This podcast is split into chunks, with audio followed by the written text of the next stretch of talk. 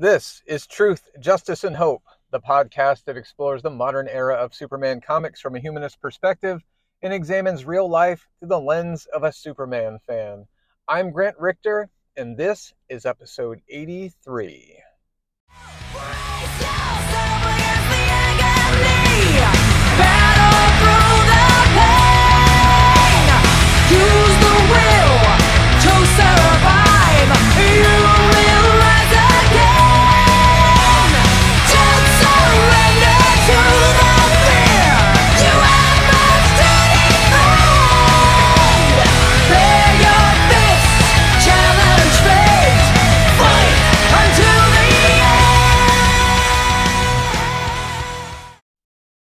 Truth and justice, my friends, and welcome back to the show.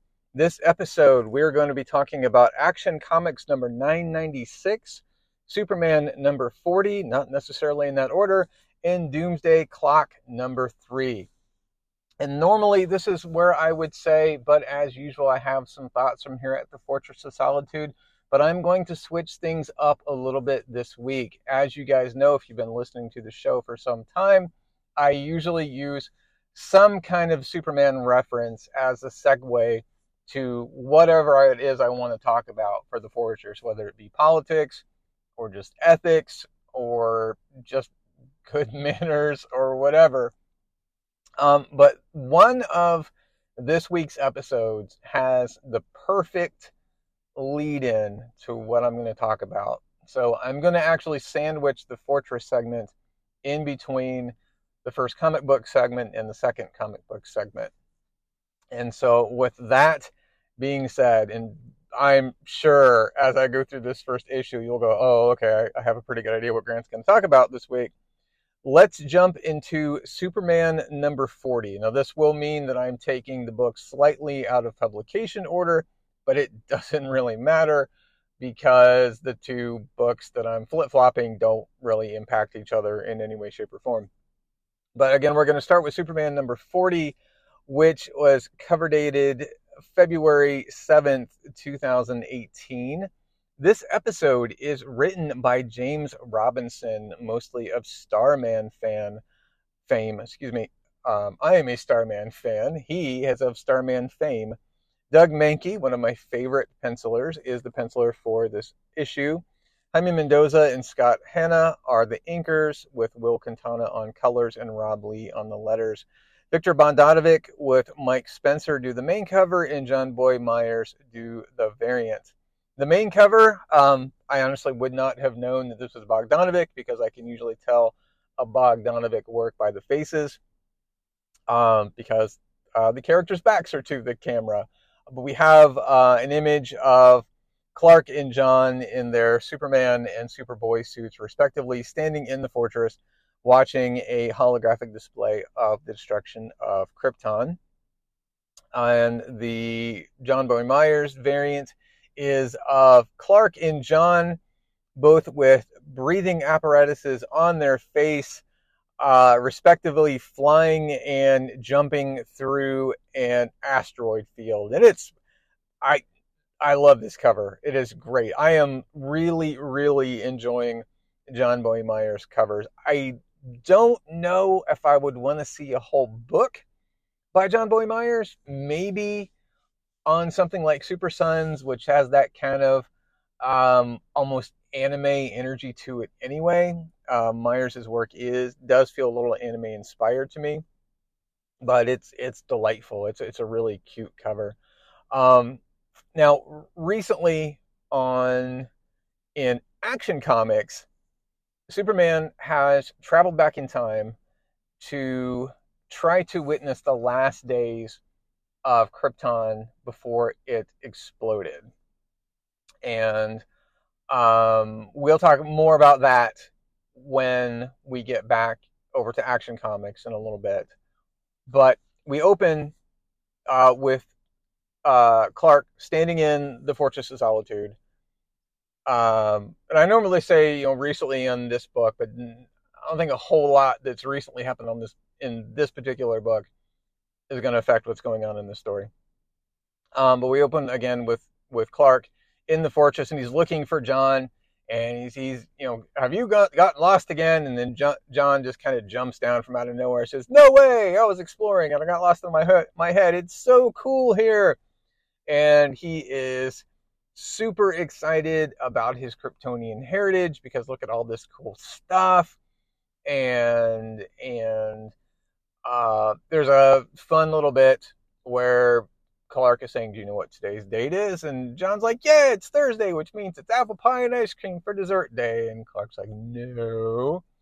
And John says, Does that mean that you got me the tickets for the movie, I, the comedy I wanted to see about a monkey that solves crimes? And Clark's like, Well, it's actually a biopic and it's about Detective Chimp. And I don't think he'd appreciate being called a monkey. And John's like, Yeah, yeah, I know. I'm just messing with you. I know today is the destruction, the anniversary of the destruction of Krypton. He says, Our home planet. Clark is very proud of him for that. Um, and again, John reiterates how cool it is to have have to have excuse me to be a Kryptonian descendancy. Um, since he John isn't actually from Krypton, but he identifies it as his father's home planet and therefore his. And he goes on about, yeah, Damian thinks he's so cool because he's got the Batcave, but look at all this stuff, and I'm from another planet, and this is rad. And Clark is like, yes, all this stuff is really cool, but let's bring things down to earth for a minute because when I went back in time, I was able somehow to capture a holographic uh, image of the destruction of Krypton. And he's like, look, this is serious and this may be upsetting. And if you don't think you can handle it, I understand, but I think it's important for you to see this. And John's like, okay, I'm a big boy. I can totally handle it. And after they watch the the holographic destruction, John is kind of flabbergasted. He's like, wow, he's he's thinking about the scope of how many billions of lives that was and you know, the two of them are all that's left except for Krypto and Kara and Zod and Ursa and their son. Um, so you know they're they're kind of poking at how, or the at least the way I read it was they're kind of poking fun of how in the post-crisis to Infinite Crisis era, Clark literally was the only survivor of Krypton. And that characters who were introduced uh, to be analogs to uh, pre-crisis Kryptonians have other origins, and then slowly building up to Infinite Crisis, more and more Kryptonians were revealed, beginning with both uh, Supergirl and Krypto, and then the rest just kind of un, like exploding after after Infinite Crisis. But as they're talking, an alarm goes off, and Clark's like, wow, you know, this is some incredible serendipity. It's the anniversary of the destruction of Krypton, and our sensors have picked up that the planet Ganymede, uh, way out in space, is it looks like the planet's going to blow up. So I'm going to go. I'm going to help these people. I'll stop the destruction of their planet if I can. If I can't, I will do my best to get everyone off a planet. I have a plan. You can tell he's really, really thought about this um, because we saw over in Action Comics where even though intellectually Clark knows that going back in time and saving Krypton to destruction would completely screw up the timeline. Like everything everything that Clark has done to save the you know save the planet would be undone. Everything he's done to save the galaxy, the universe, whatever would be undone. Um, it might mean the actual destruction of the universe, but on an emotional level, he can't not help people when they need help. So you know, Clark is like, well, if I could go back and save my home planet, how would I do it? Um, and John's like, oh, I want to go too. And Clark is like, no, no, no, no, no. You are you're way too young for this. It's way too dangerous. And um, and John says, John tries to say, look, it's a sign. You know, this planet fixing to explode. Uh, that's how you can tell I've spent a lot of time in the South, as I say fixing, fitna. Um, fitting to explode. Um, it, it, on the day that Krypton blew up, it's a sign. And Clark's like, really? A sign from who? And John's like, um, a sign from Rao. Clark goes, Really? Are, are you really going there? Bunny's like, Okay, fine. Don't tell your mom. And the next scene is a splash page of uh, Clark wearing a breathing apparatus, flying out into space, John wearing a breathing apparatus and goggles, and having this kind of translucent um, sheath around his body from the neck down. And I, I, honestly didn't see the, the transparent sheath the first time I looked at this. John kind of sort of looks like he's riding on Clark's back. He kind of sort of doesn't. He looks like he's kind of floating right above Clark's back and just barely holding on with his legs. It's a really cute, really fun uh, splash page. And as they fly through all these nebula, uh, Clark talks about how the, the suit that he's wearing will protect him from the rigors of space because John isn't old enough and durable enough to handle them. It'll help him handle the atmosphere of planet Ganymede. Um, let me make sure I'm saying that right because I that uh, Ga- Gallimian, excuse me, not Ganymede. My brain saw something and translated it into Ganymede uh, but Gallimian is what it's called. Um, and you know the the oxygen masks, which are, are a fantastic, fantastic callback to the breathing apparatus that Clark had to wear during the Exile story arc, which took place in 2000. I'm sorry, not 2088. That would be some serious catching up for me to do. 1988 and 1989. And by the way, if you would like to hear me talk about that story and you're not already a patron, I talked about it in a great amount of detail over on the Patreon. Um, that currently is available to subscribers only, even though I will be making the first episode breaking it down because I do one uh, starting with that story arc. I believe I started breaking the uh, the issues down in one episode per uh, a piece. I will make that the first issue of that available to free level subscribers very soon. So again, if you want to hear me talk about that, subscribe over to Patreon. It is a a paid subscriber exclusive reward. Um, I don't know what the goggles are there for. The goggles are just cool and fun. Um, but they get to the planet and they fly down to it, and it turns out to be a water planet. It's covered in purple water. They fly down, and the sentient species on this planet look a lot like seahorses. They are very much evolved seahorses, and they have some very cool organic looking technology. And um, as they're doing this, we're getting a voiceover from Clark from where John asks him, What's the plan?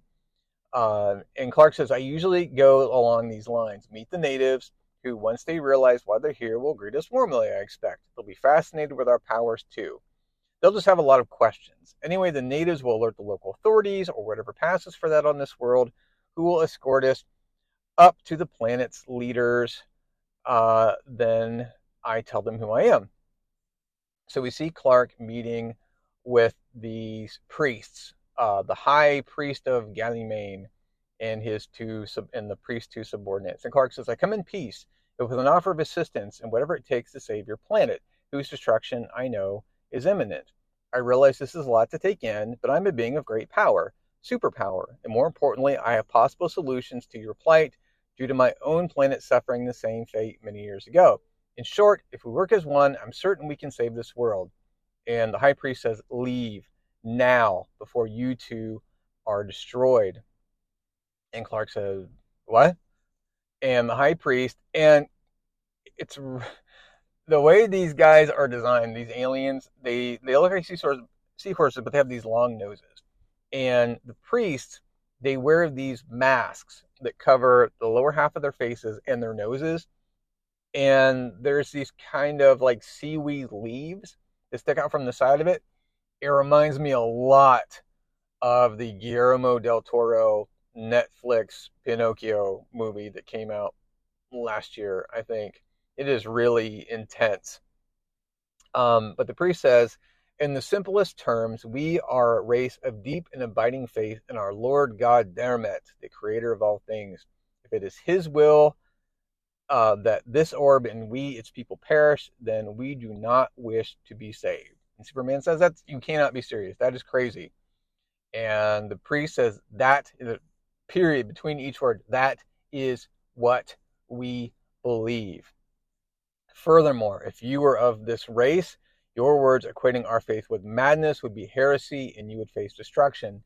Instead, we bid you simply go. Leave us to die by the light of his divine grace. And Clark thinks about it and says, No, that, no, I do not accept that. You cannot speak for everyone here. Um, and the priest says, Oh, really? This is your first time to our planet you understand us so well. And he says, This is the way of Dermet. And the priest, you know, and recite next to him, Dermet. And the priest says, You were foretold by our seers the monster who will come and try to change us, rule us, deny us our faith. And by those seers alerting us, we were able to prepare. And Superman and John look up and they are surrounded by the beings of this planet. And the high priest says, And we will take your superpowers so you and your, he calls them a par, I guess that is their, their racist term for a child, will die along with us. So speaks the well of Dermet. And then the people all began chanting, Dermet, Dermet.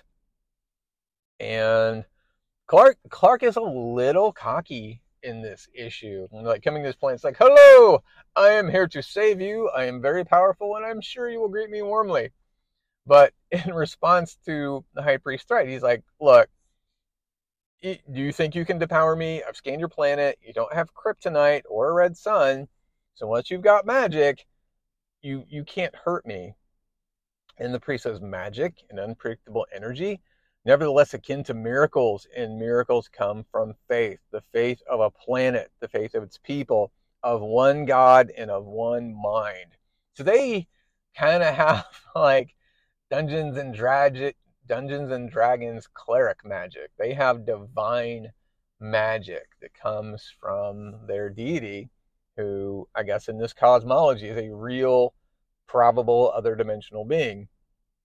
And so the, the masses swarm Clark and John, who can already feel their powers fading. They fight back and they swim away. They can't fly out of the water anymore. But as they pass kind of a, a porthole, one of the aliens sticks his head out and says, Hey, come in here quick. And this guy is he's adorned a little differently than the rest. There, his his garments have a more streamlined look to them. They look less like um, like most of most of the the people surrounding uh, Clark and John. They look like they're wearing kind of robes, and this guy's outfit looks more like a like a science lab coat, right? And so he he brings them inside. He brings them into his ship, and he says, you know, you know, I'm you know, thank you for taking me up on my offer. They would have torn you to pieces. Um, and he says, per, he he says, perhaps it's the same on your world. How those who claim to be saintly are often the most savage.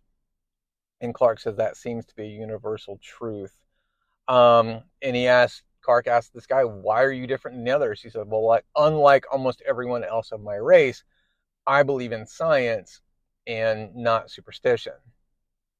Um, I guess on his his planet, it's not really superstition; it is like a real quantitative thing you can do. But he believes in science more than magic. I guess science more than religion. Um, so uh, they go fully into the guy's ship. He activates the ship, which emits an electrical charge, which you know, stuns the guards that are going after them. And uh, the guy says, I have another place, my laboratory farther away. As I was about to say, unlike most, unlike most of my race, I'm a man of science. And um, let's see, what was the guy's name? Has he said his name yet? Uh, yeah, his name is Klain, K L A I N. And so um, Klain says, One of the few here hated and reviled, not that it matters now. What matters is the continued existence of my brainless, myopic race. So let's go save this world together, shall we? And the final page is a full page splash of Clark and John in Klain in kind of like the cockpit bubble of this big huge jellyfish meets electrical eel ship, kind of, kind of flying through the oceans of his planet. It's a really, really cool image. Um, I like this issue a lot. This was actually my first time reading it, or, or I should say, my first. The first time I read it for the show was my first time reading it.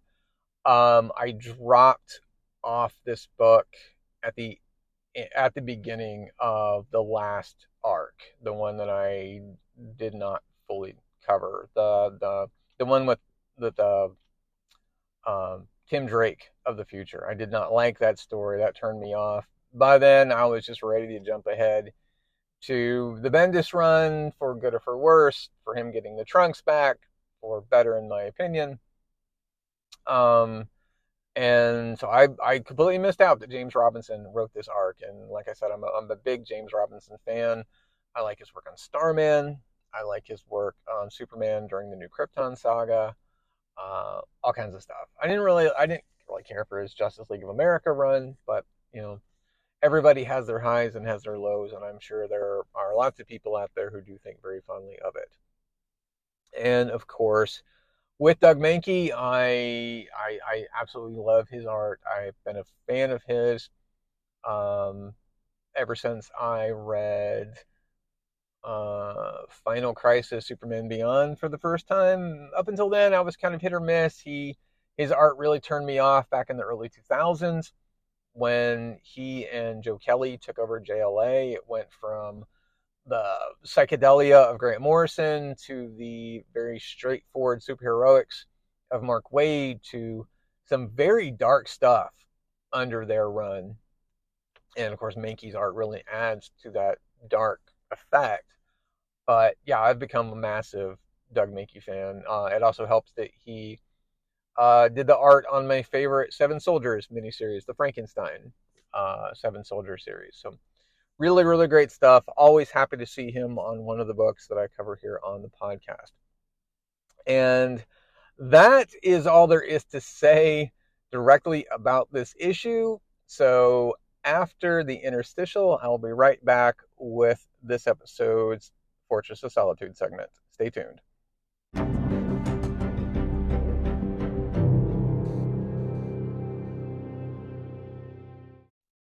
And we're back. And as you could probably guess, based on the subject matter of the issue that we just talked about, I am going to be talking about religion in this segment. And I promise to be gentle. I know that everyone has their beliefs and everyone has the right to their beliefs, and it is not my intention to stomp on those beliefs. Um, but I do want to talk about some aspects of religion. Now, I, as I've talked about before, I am not religious uh, per se. I do not follow any particular religion. I have my own spiritual beliefs, but whenever I talk about them out loud, it kind of sounds like the the woo nonsense that I often roll my eyes at. So I just don't talk about it. But I'm not I'm not a full on atheist, but I, I am not a person who subscribes to a particular religious belief. Now, I grew up with religion. My dad's side of the family, who were all who immigrated to the U.S. from Germany in the late 1800s, they all lived in this very small town in rural Ohio, and they everyone in the same town went to the same Lutheran church, and they're all very religious, and they're all fairly conservative, and I actually like most of that side of my family quite a bit. Uh, there's a couple cousins that I don't really associate with because I don't agree with their stance on things such as uh, gay rights or or vaccines and things like that. So I just you know if I were to ever meet them, I would you know see them, I would you know talk to them socially and cordially. I just avoid certain topics, and if they brought them up, I would just walk away. Um, like my grandma was a Sunday school teacher, and whenever I would go spend a few weeks with her during the summer, I had to go to church with her and sit through, you know, go through her Sunday school lesson and sit through the 11 to 12 sermon and and I knew right away that Christianity was not for me. I just it did not resonate with me at all, and it made me uncomfortable. Um, my mom's side of the family are not as overtly religious, but they did go to church, you know, relatively often. Um, not every Sunday, as my dad's side of the family did, but it was kind of like a, a ritual that needed to be observed from time to time. Um, and like I said, I it was not something that appealed to me at all from an early age. And by the time I was in high school and I was old enough and big enough to not fear a beating if I said I'm not going, then I just stopped going. I wasn't going to go, and you couldn't make me. Now, that's not to say that religion hasn't played, you know, more of a part of my life as I got older. Um, my wife's parents are Episcopalian, and because they paid for our wedding, they insisted that we get married in an Episcopalian church, and so we did. And working in a working for a law enforcement agency in a fairly conservative town in the South, it played a reoccurring role in my career. Um, whether, even though it's not supposed to, because it's a government agency, it, it did nonetheless. Um, but that being said, I do not begrudge anyone their religious beliefs. You have the right to believe whatever you want to. Um, just because it's not for me doesn't mean it shouldn't be for anybody else. It's that's fine with me. Um, just you know, don't expect me to be, you know, to be prepared. Don't don't expect me to jump on board, but don't expect me to to harass anyone about it either. Now, what does bother me um, is when people use their religion as an excuse to hurt others, whether it's physically, emotionally, socially, anything like that. And I'm not I'm not specifically talking about Christianity here. I'm talking about uh, people from all almost every religion have done this at some point or another. And so, you know, please understand, I'm not picking on any one religion when I say this, but people throughout history have used their faith as, as an excuse to belittle others, to persecute others, um, and especially when those religions uh, are proponents of love and forgiveness and acceptance, when the teachings of their religions are subverted to say, well, every other group is not worthy of love and acceptance and respect because they are not the same religion as us, or regardless of what faith they are, because they are they love someone different or they look different or whatever. That that I find unacceptable. And what truly baffles me, and this ties in more to to the Superman comic that we just covered, is when people who use their faith as a reason to act against their own self-interest. Now, you know, when people use religion as an as an opportunity to act against the well-being of others, even though I don't agree it with it, I understand the psychology of it. That on some primitive brain level, back when clans and tribes and what have you had to fight over scarcity resources, your group's survival might depend on another group doing without. Um, and that is just kind of a baked in part of human psychology. And so finding excuses to lash out at others will unfortunately always be a part of humanity. But acting against one's own self interest in the name of religion always confuses me. And I, I don't know how to wrap my brain around that. Um, and we see that in the comic with the with these this race of, of beings willing to die with their planet because they've decided that that's their deity's will. Um, we've seen it um, recently with the pandemic where people said, I'm not getting the shot because the virus is is God's doing, and if it's God's will that I die, then I guess I'll die. Um, that that confuses me.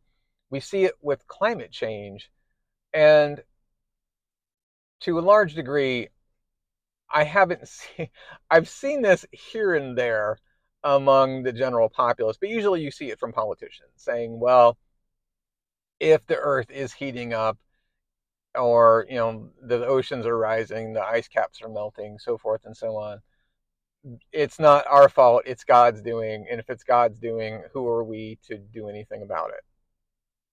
Um, and that, and like I said, mostly I see that from politicians, but I do see that from people in the general populace too. I, I hear about it being preached that, you know, the end times are coming and, you know, that is the maker of the world's doing and who are we to say otherwise? And that I do not understand. I, I do not understand the psychology of it. I guess I've just never been in a place where what I believe calls for me and others like me to suffer.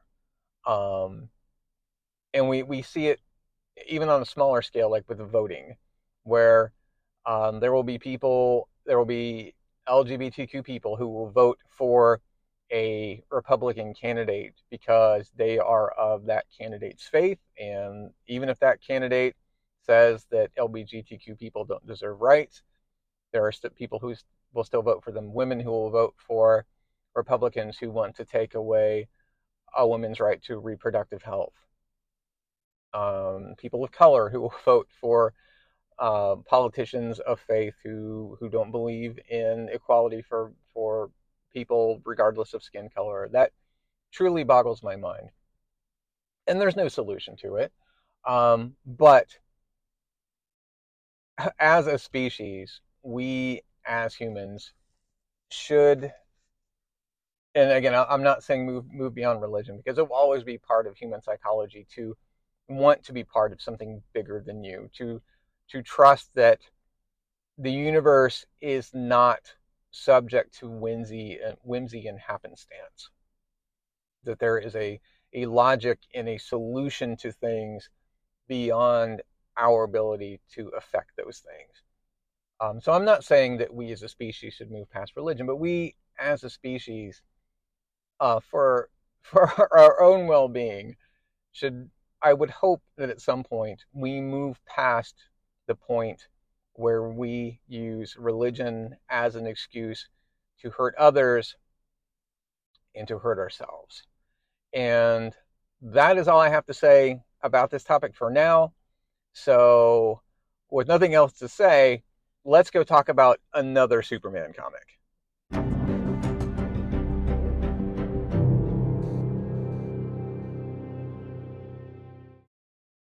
And we're back with Action Comics 996, cover dated January 24th, 2018. And this issue is written by Dan Jurgens with art by Will Conrad, a artist who I am not previously familiar with, but did a perfectly fine job on this book. Um, Ivan Nunes is the colorist, Rob Leigh is the letterer, Dan Jurgens, Trevor Scott, and Hi-Fi did the main cover, and Dustin Nguyen did the variant. The main cover is of Superman being held aloft by the neck by a man who looks like a younger version of General Zod with the title Son of Zod Unleashed. And the variant is just of Superman in Booster Gold, kind of fighting some rubble and cables, I guess, in front of a futuristic city. Um, I've said it before. I've said it before. I will say it again. I am. Dustin Nguyen does a good job on as far as interiors from the work I've seen of his before, but I am not a fan of his covers. I'm sorry. But recently in this book, as I said at the beginning of the Superman issue 40 uh, segment, Superman recently went back in time to witness the destruction of Krypton in hopes of gaining more information about whether the man calling himself Mr. Oz is in fact Jor-El. Narrator's voice, it is. Um, Superman's presence alone in that era messed with time and created a divergent timeline in which um, the Science Council had believed Jor-El's findings, and Jor-El and Zod were working together to create a fleet to leave Krypton and colonize a new planet. By leaving quickly, Superman and Booster erased the, that timeline. I'm not really sure how that works. Um, it, I didn't really think about it at the time. Superman arriving at the time that Superman arrived on Krypton in the past, the change in the timeline was already underway. So I'm not sure how him showing up altered the timeline. But I don't know. Something, just something about his presence in the past. Just just bumble messed up time all higgity piggity. Um, they try to get back to the present, uh, but were followed by an eradicator who messed with the time controls. They ended up in the 25th century um, where they Superman helped Booster Gold deal with some issues he has with his parents. His dad was a no good crook, and his mom thinks Booster is dead, and Superman helped resolve both those issues. From there, they tried to go to the past again. the Eradicator again messed things up. Not the Eradicator, but an Eradicator.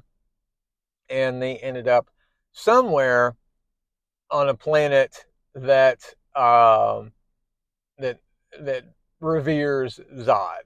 So uh, we'll let's find out exactly what's going on with that.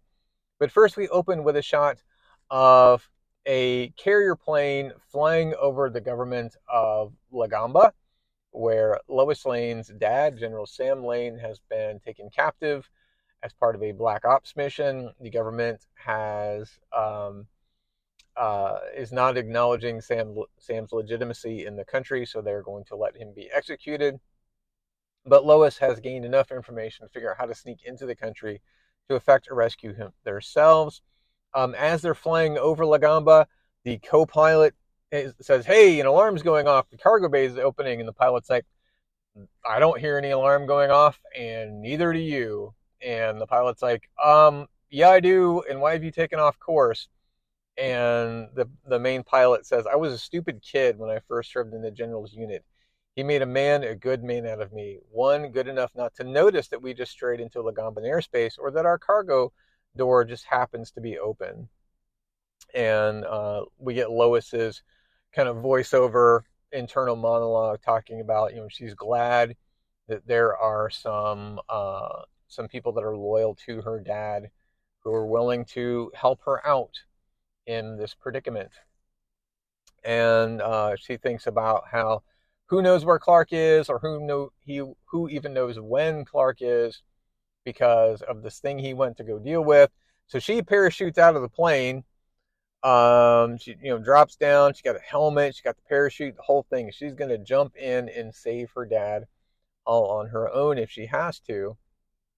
And meanwhile, Superman and Booster are on this planet uh, with this big statue of Zod and this little flying robot.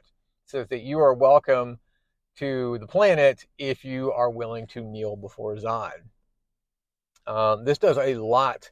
This issue jumps a lot back and forth between uh, Lois's adventure and Clark's adventure. So I'm going to stick with the Clark adventure for now and then double back around to Lois's. So um, the little flying robot identifies this planet as New Krypton, and um, and it talks about how and, and Skeets talks about how he can't identify exactly the time, he can't exactly work on the place. Eventually, he figures out that they are about 20 years in the future from the time that Superman is from.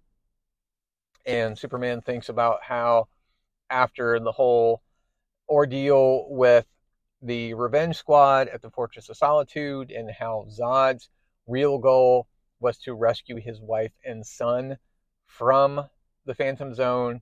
The three of them left the planet. Now, I mentioned last episode there was an ad uh, for an arc in Hal Jordan and the Green Lantern Corps with Hal Jordan dealing with the fallout of that. And that that story is about Zod landing on a planet somewhere out in space. It's a habited planet, and saying, "Whoop, this is New Krypton. Uh, I'm in charge now. Nobody's going to do anything about it. I have not finished that arc. Um, judging by this, I, am assuming the arc has not wrapped up. I think it's at least a four issue arc. I'm guessing that I don't know what happens at the end of that story in Green Lantern. Um, I don't know if Zod gets routed or if the Green Lanterns give him sovereignty or whatever. But at this point in publication, the story hasn't finished. So even if that story in Green Lantern ends with Zod leaving the planet, this story takes place in such a place where time could have diverged to where um, Zod did maintain control of the planet. And we see um, we see his wife Ursa and their son Lorzod on this planet. And if you are a fan of the post Infinite Crisis era of Superman comics, like I am, you will recognize the name Lorzod because as here as then, Lorzod was in fact the son of Zod and Ursa. In that continuity, however, um, Lor escaped the Phantom Zone.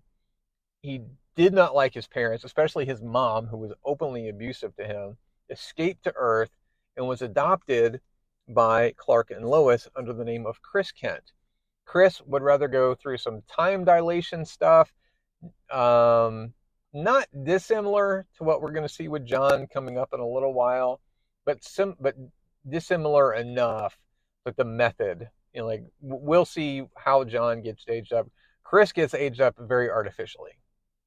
Something to do with phantom zone energy or something. But he goes from being a 10 year old to being a 20 year old over a few weeks, um, which gets really messy especially when he gets involved with a 20 year old woman after he ages up and they become the the team of the Kryptonian Nightwing and Flamebird with Chris being the Kryptonian Nightwing eh, who is later revealed to be the reincarnation of the Kryptonian entity known as Nightwing. I really like that version of Lorzod. I really like Chris Kent. Um, I love the idea of a kid from abusive parents who gets adopted by Superman. That is amazing, and that's one of the reasons I like Chris Kent so much. This um, this Lorzod is ostensibly the same person from a different timeline, basically, and it makes me sad to see Lorzod here because it, I don't know, with what we're gonna see when after we get through Death Metal, where all of continuity counts. I guess you could bring back Chris Kent but I the the the the presence of Lorzod here makes that very very difficult without it without the story coming across extremely convoluted. So a bunch of Eradicator robots show up and attack uh, Superman and Booster. Skeet says that these Eradicator robots did not follow them through the time stream. They the alloys and materials they're made up appear to be native to the planet, so they're of recent construction. Um, let me flip forward to the Superman stuff. Um, there is a after Superman and Booster defeat all the Eradicator robots. There is a scene where Booster and Superman are being escorted into the city of New Krypton, um, and we have this purple-skinned race that's native to the planet. And it becomes very apparent that Zod has enslaved this entire race.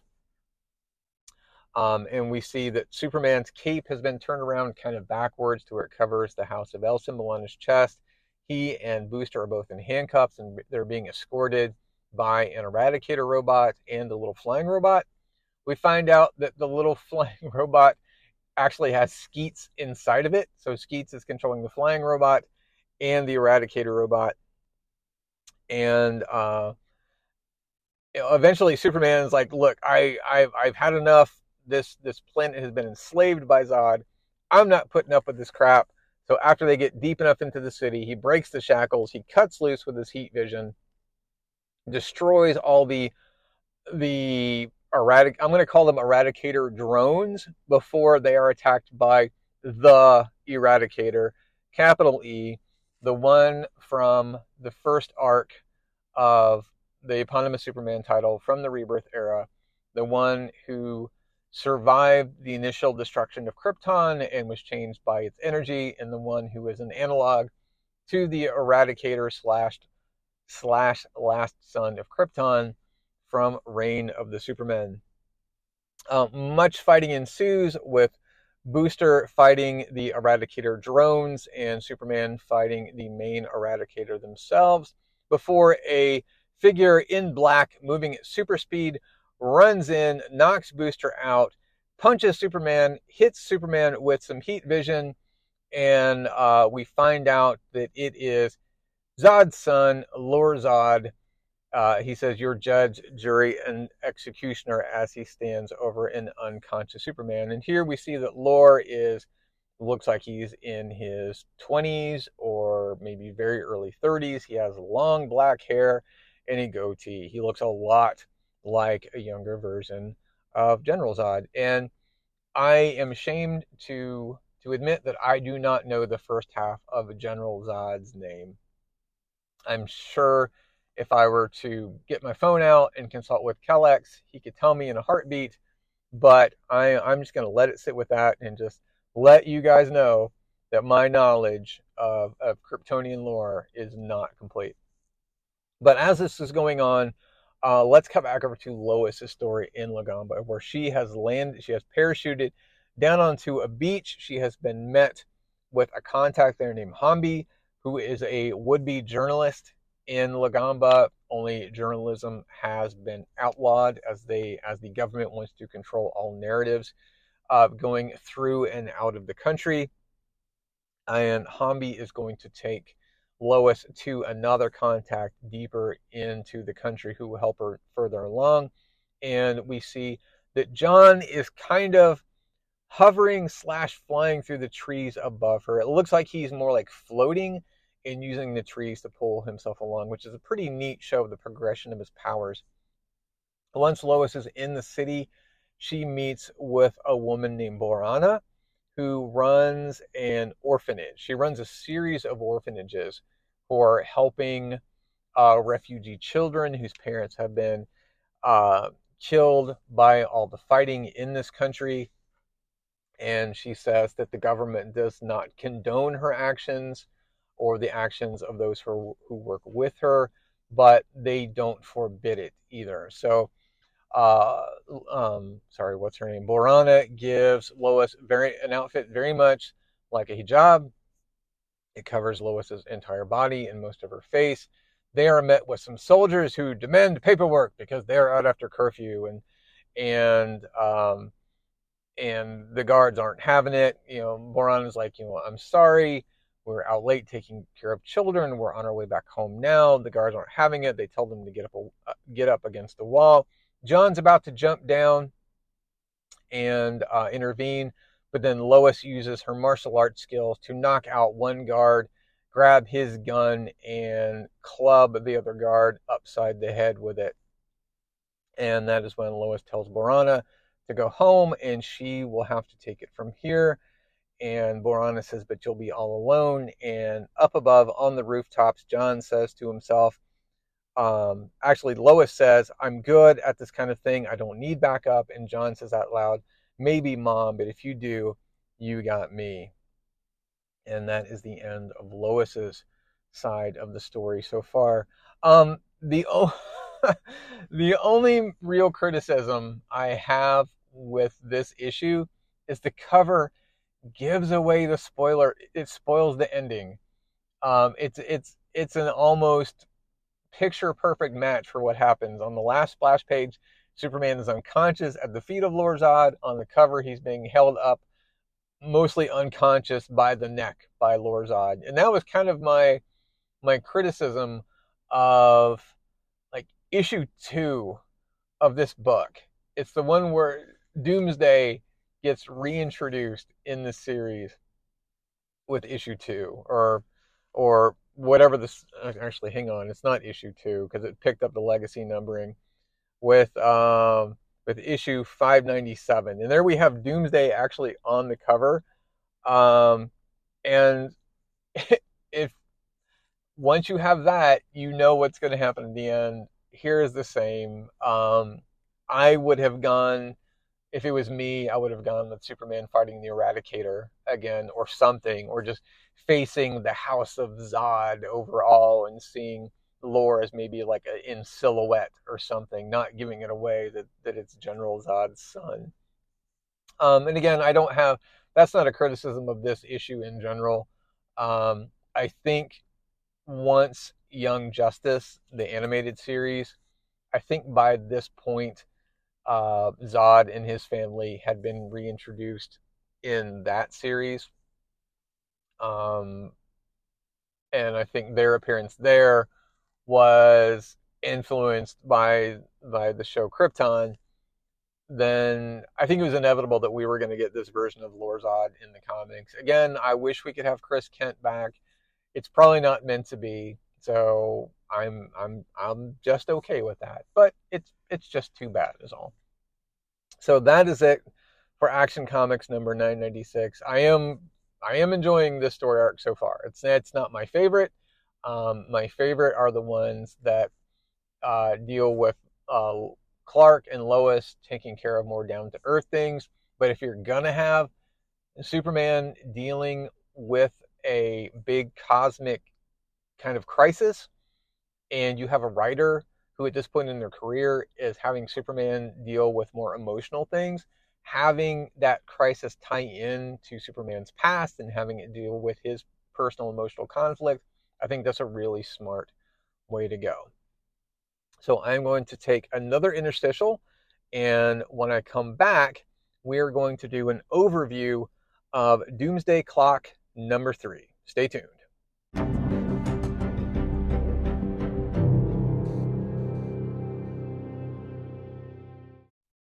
Okay, Doomsday Clock number three is cover dated January 24th, 2018. It is written by Geoff Johns with illustrations by Gary Frank, colors by Brad Anderson, and letters by Rob Leigh. Amie Brockway Metcalf does the back matter design. Gary Frank and Brad Anderson do both the main cover and the variant cover. Um, the main cover is of a bottle of Victory Gin falling to the floor and exploding. Um, I do not get this reference. I am sure it has something to do with Doomsday, with uh, with Watchmen. Again, I am not a fan of the original Watchmen. I'm not a fan of Alan Moore's work in general.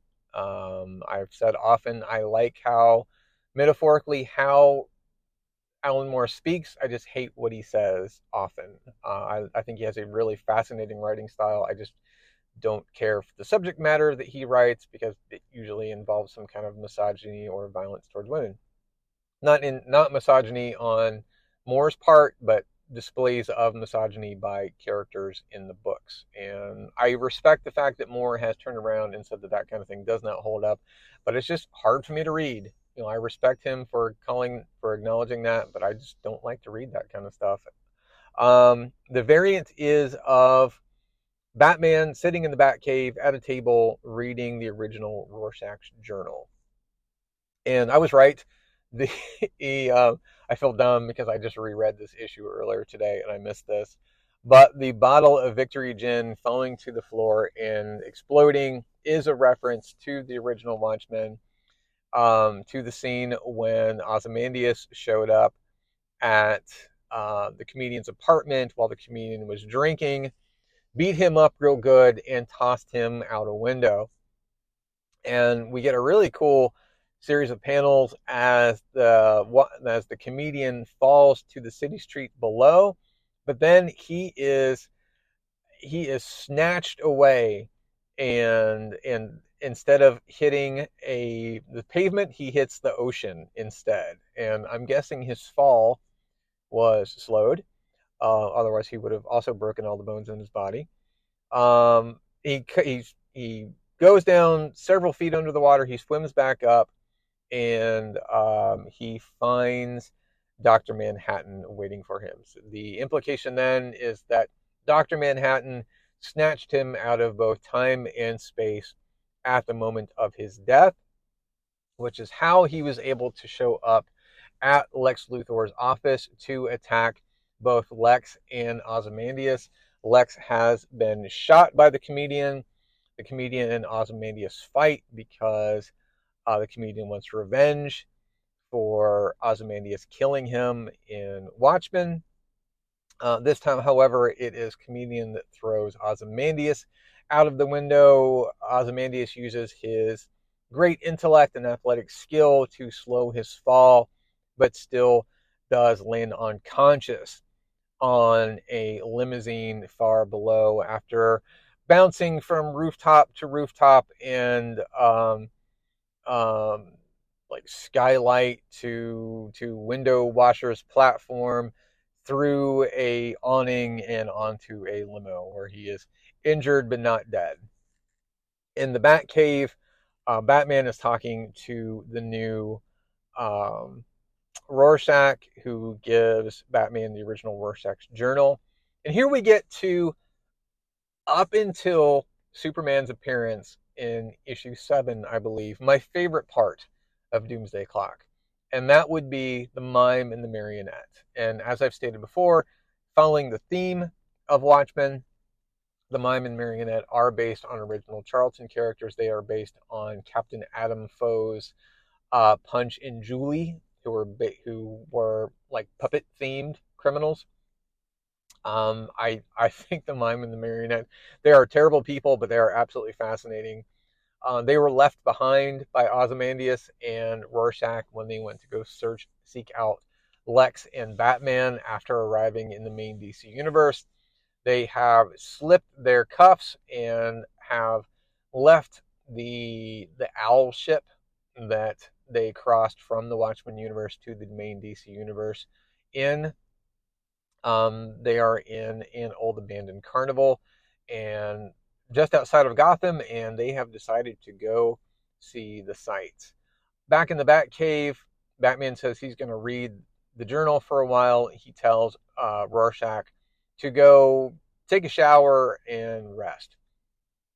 Now we go from there to a, and I'm again, as I've said before, I'm not going into a tremendous amount of detail in Doomsday Clock until we get to Superman's appearance, but I am touching on the things that are important to know.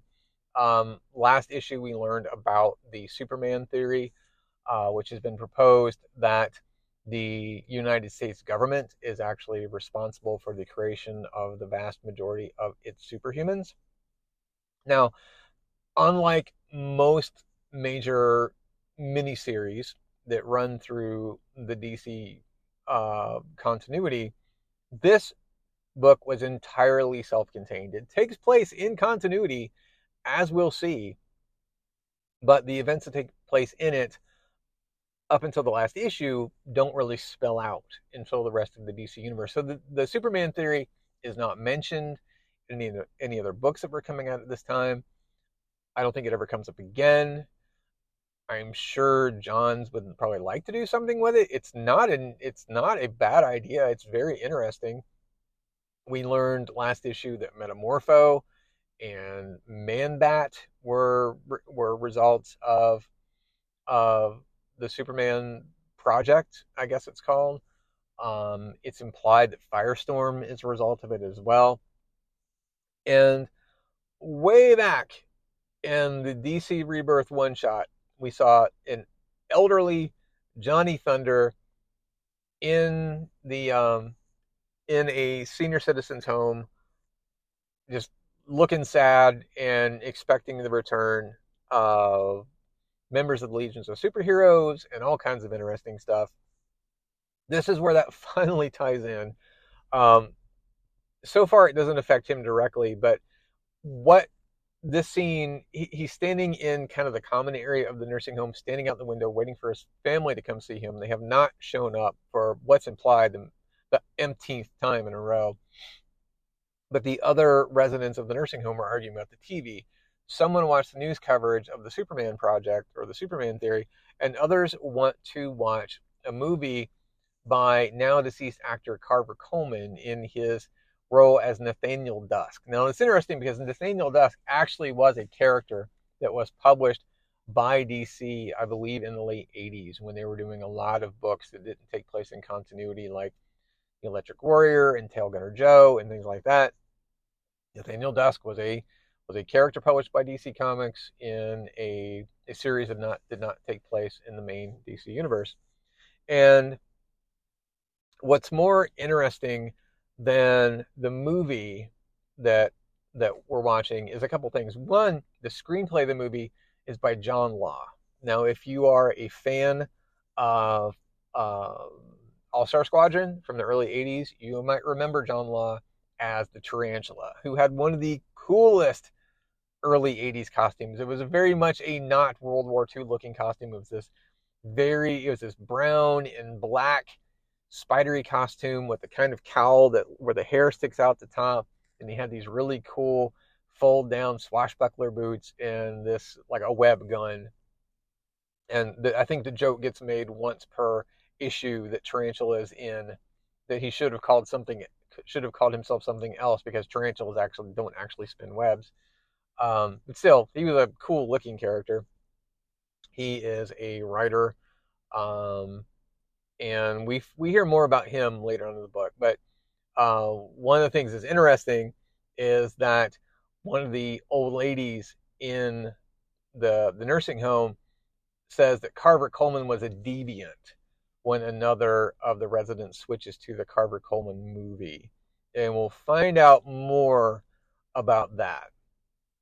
Uh, so we go back to the Batcave, or to, to Wayne, Man, Wayne Manor, where the young man who has adopted the identity of Rorschach takes a shower and he's having uh, he's having some very upsetting uh, he's having a PTSD moment. He he he is scrubbing at his scalp so much that he is actually making blood run down his face. Meanwhile, the mime and the marionette walk into a bar, and that is not a setup for a bad joke. That is the mime and the marionette walking into a bar on Joker turf, a a bar controlled by a gang that is loyal to the Joker, and they take offense to these two characters walk in wearing clown makeup. Um, a very large, hairy, muscular man with a Joker tattoo on the back of his palm grabs marionette and uh, implies that he is going to hurt and possibly rape her, with the marionette feigning looking very shocked. Now, the mime, he appears to mime pointing a gun at the other guy, not like you know two fingers or one finger pointing up and, another, and your thumb pointed back like pew pew I'm I'm shooting you with a gun, but actually like he has his hand around a pistol grip and his finger through the trigger guard with his finger on the trigger. And we talked about this previously that when the mime and the marionette were broken out of prison by Rorschach, the mime went and got his gear, and we see him miming getting a gun out of a safe. And last issue, when they put on all their gear, we show him, you know, putting what looks like putting a, a gun in a holster. And here he draws the quote unquote gun. And the big burly biker guy laughs at him and says, What are you going to do? And then the mime shoots him with his invisible gun. And when the light shifts, we kind of see the outline of the invisible gun uh, he pulls out a knife, an invisible knife, and throws it at another guy and hits him in the throat. The marionette, she says she's ready to play too, and she does this thing with this um, uh, garrote that appears between her palms. She slices off a guy's face. She slices off another guy's hand. There's a really disturbing shot of coming at the guy from the guy's point of view with her garrote like leading the way and her eyes really big and her smile really big, saying, You've got pretty eyes. Um, and that is absolutely disturbing. We see that they have killed everyone in the bar and they are going to go find the Joker. Now, I have done some research and I cannot find a definitive answer about this, which I think makes it all the more compelling. Is the mime a metahuman who can make like telekinetic weapons? or does he have invisible weapons? Either one of those things is, I think the invisible weapons thing is more plausible because I've, from what I've researched, like technology in the Watchmen universe, because of Ozymandias and his intellect and his companies, technology over there is more advanced. Um, and you know, keep in mind, it is now, I think, in the Watchmen universe, it's it's, it's still supposed to be the the early '90s. Maybe it's supposed to be 1992. Yeah. Um, so it's possible that technology is even further along than it was in Watchmen. So I think it's more likely that he owns invisible weapons, but I think the idea of him being the only other metahuman in the Watchmen universe other than Dr. Manhattan is interesting, but probably not very likely. So we cut uh, back to the elderly people going back and forth between the news coverage of the fallout of the Superman theory, where we see that several countries have started forcibly screening people for the metagene and going back and forth to the Nathaniel Dusk movie. Uh, we see where the young man who has taken on the identity of, of Rorschach was one of the people who saw the, the psychic image of the alien that invaded New York and that he's traumatized by that. And Batman tells him, I found Dr. Manhattan. He's in a place called Arkham Asylum, and I traced temporal, temporal anomalies to there. So that's where he has to be. So Batman and Rorschach sneak into Arkham. Uh, there's a fun couple of panels where Batman pulls out his very small and compact grappling hook gun, and Rorschach pulls out the original Rorschach's grappling gun, which looks very large and clunky and very much like a super soaker with a spool of thread attached to it. He's like, huh, where he looks down at how primitive his looks in response.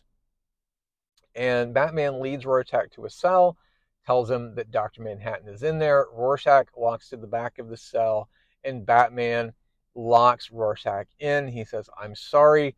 I believe you mean well, but you are clearly mentally ill and you belong here. And he just leaves him in Arkham with no due process, which is um, I'm not a big enough Batman fan to say that's very Batman, but my um my uh, layman's uh, level understanding of Batman makes me think that that's very Batman.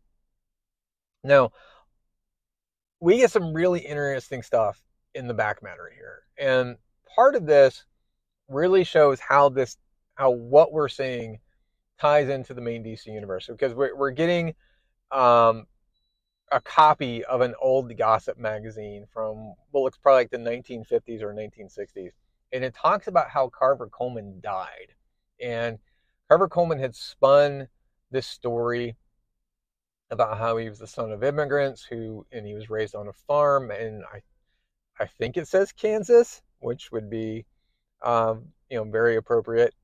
But after he was murdered, a note was found in his study from a woman who said she was his real mother and was blackmailing him, and how Carver Colman was bludgeoned to death with his own um, with his own uh, award statue, like a like an Oscar award. He was bludgeoned to death with his with his award statue. And we also get about we also get a lot of interesting stuff about some another Hollywood star at the time named Frank Farr, who we find out has a daughter named Rita, Rita Farr, Elasta woman.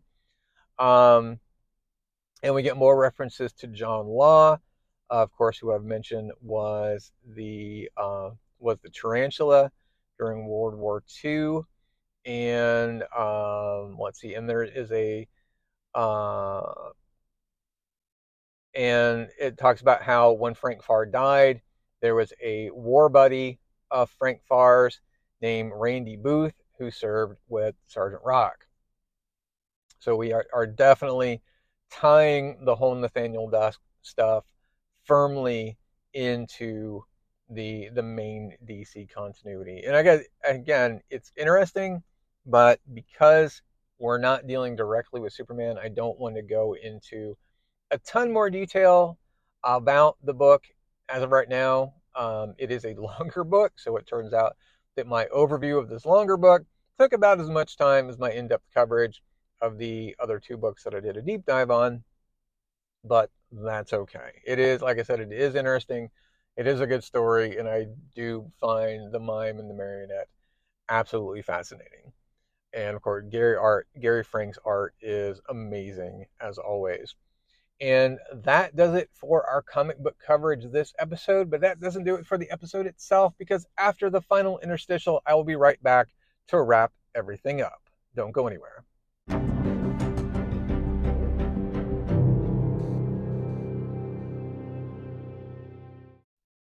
And that does it for episode 83 of Truth, Justice, and Hope, a Superman podcast. If you enjoyed this episode, I would love it if you could give me a five star review wherever you get your podcast. And if you could follow me on social media, you can do so on Instagram, Blue Sky, in the platform formerly known as Twitter by searching for Truth, Justice, and Hope. On Twitter and Blue Sky, especially, you will find my synopses of post Crisis Superman stories, beginning with the Man of Steel miniseries in 1986. I'm currently up to the beginning of the Millennium crossover in January of 1988. Be sure to check that out.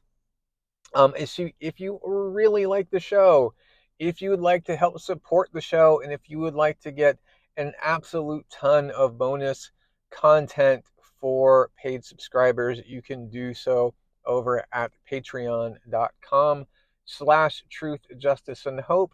I have a, a long series of episodes dedicated to my favorite classic post-crisis Superman stories from 1987, beginning with the Pocket Universe Superboy story, up to 1993 with Reign of the Supermen. I have begun a real-time watch through of Superman Returns, and I will get back to that just as soon as I have a weekend where I am not swamped.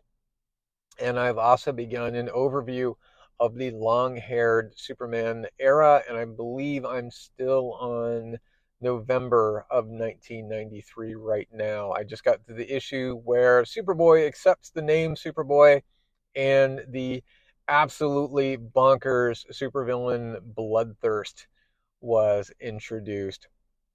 And again, you can check all of that out over at patreon.com slash truth, justice, and hope. Next week, my time is going to be in a little bit of a crunch. So I'm only going to have an opportunity to do two episodes for the show next week. I'll be talking about Action Comics number 997, and we will finally be getting back to New Superman in the Justice League of China with issue 20 of that series. I cannot wait to talk to you guys about it. But until then, remember, as always, to fight fear at every turn with an open mind and an open heart. Love you.